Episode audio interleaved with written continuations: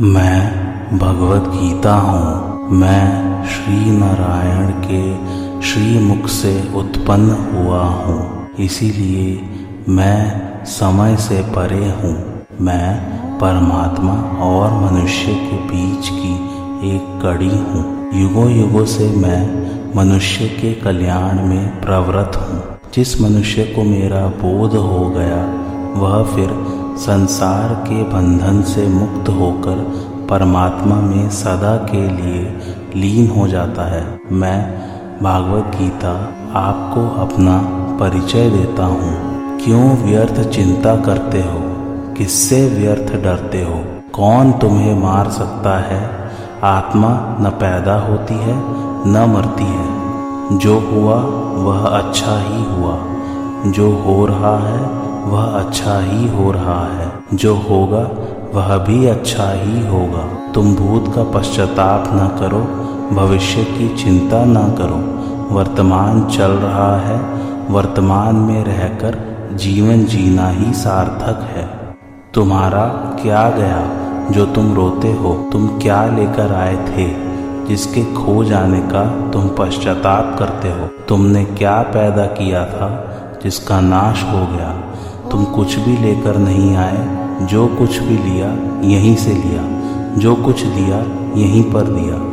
खाली हाथ आए, खाली हाथ ही श्री कृष्ण, मेरे सभी कथा श्रोताओं को, आप लोग के सहयोग से और आशीर्वाद से रामायण और महाभारत को मैंने सफलतापूर्वक पढ़ा है इस चैनल पर। आप लोग का साथ बहुत अच्छा रहा। अब आज से मैं शुरू करने जा रहा हूँ भगवत गीता। मुझे उम्मीद है आप लोग को ये भी पसंद आएगी। तो आइए आज से शुभारंभ करते हैं श्री कृष्ण का नाम लेके भगवत गीता। जय श्री कृष्णा विश्व साहित्य में श्रीमद् भगवत गीता का अद्वितीय स्थान है। यह साक्षात भगवान के श्रीमुख से निसरत परम रहस्यमयी दिव्य वाणी है।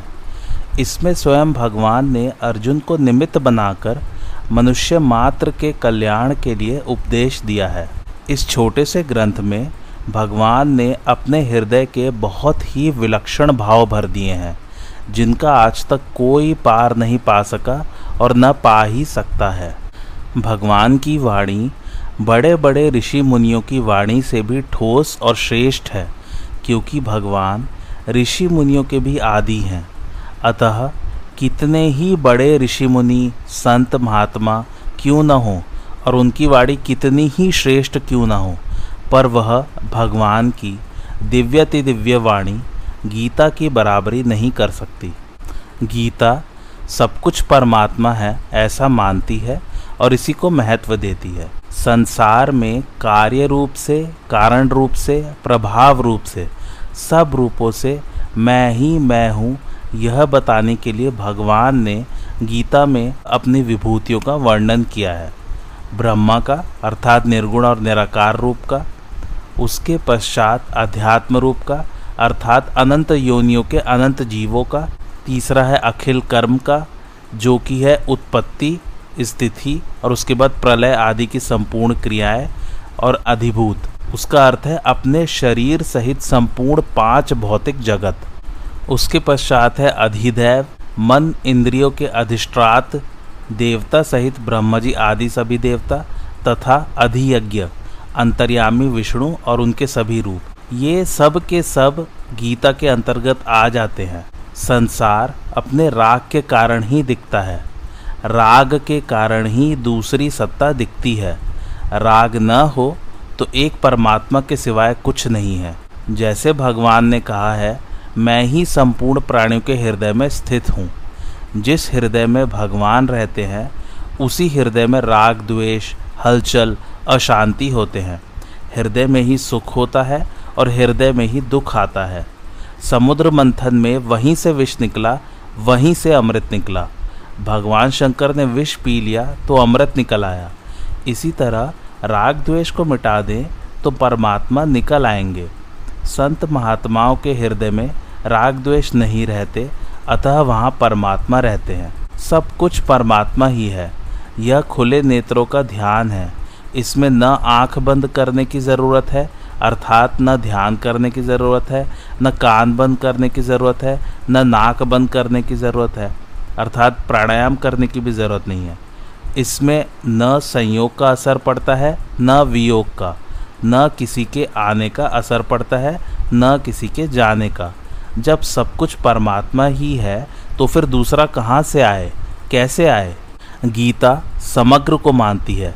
इसलिए गीता का आरंभ और अंत शरणागति में हुआ है। शरणागति से ही समग्र की प्राप्ति होती है। समग्र का अर्थ यहाँ पर है समस्त, अर्थात पूरा जगत। और शरणागति का अर्थ है शरण में आया हुआ।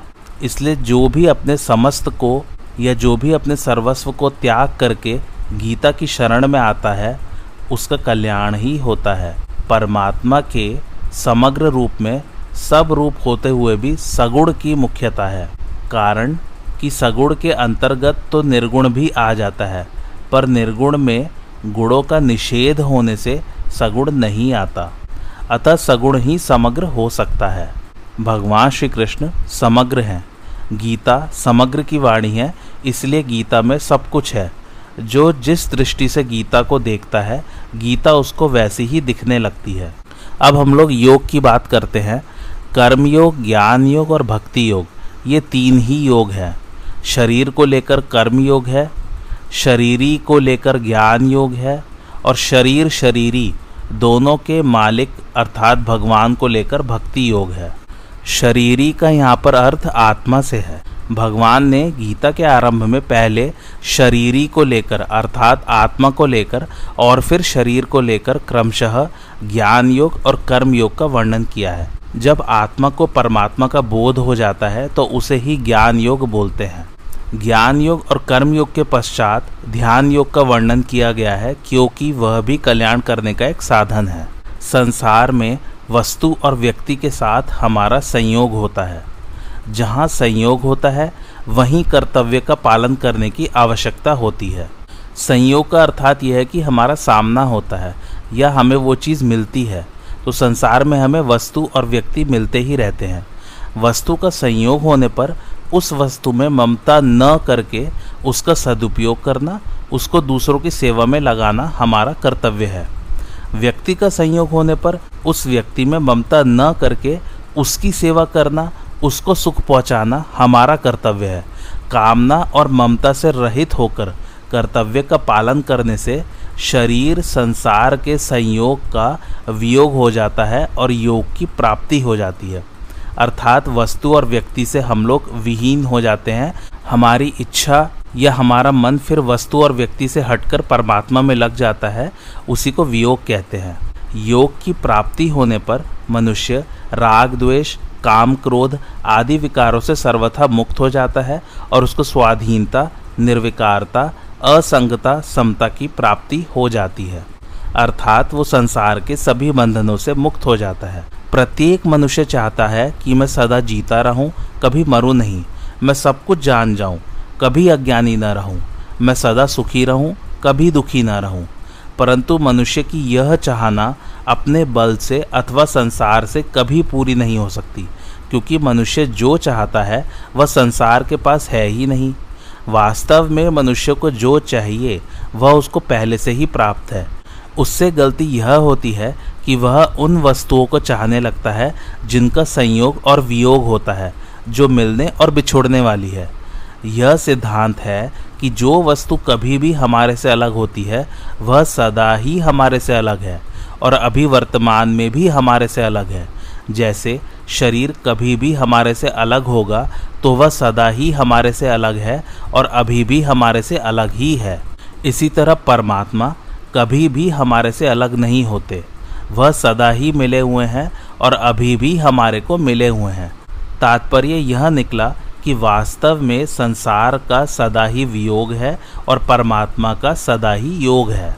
श्रीमद् भगवद गीता एक ऐसा विलक्षण ग्रंथ है जिसका आज तक न तो कोई पार पा सका है, न पार पाता है, न पार पा सकेगा और न पार पा ही सकता है। गहरे उतरकर इसका अध्ययन मनन करने पर नित्य नए नए विलक्षण भाव प्रकट होते रहते हैं। गीता में जितना भाव भरा है, उतना बुद्धि में नहीं आता। जितना बुद्धि में आता है, उतना मन में नहीं आता। जितना मन में आता है, उतना कहने में नहीं आता। और जितना कहने में आता है उतना लिखने में नहीं आता। गीता असीम है। आज का गीता उपदेश यहीं समाप्त होता है। आप लोग को कैसे लगे गीता उपदेश, मुझे कमेंट करके ज़रूर बताइए। और मेरे चैनल कथावाचक को लाइक, शेयर और सब्सक्राइब ज़रूर कीजिए। थैंक्स फॉर वॉचिंग धन्यवाद।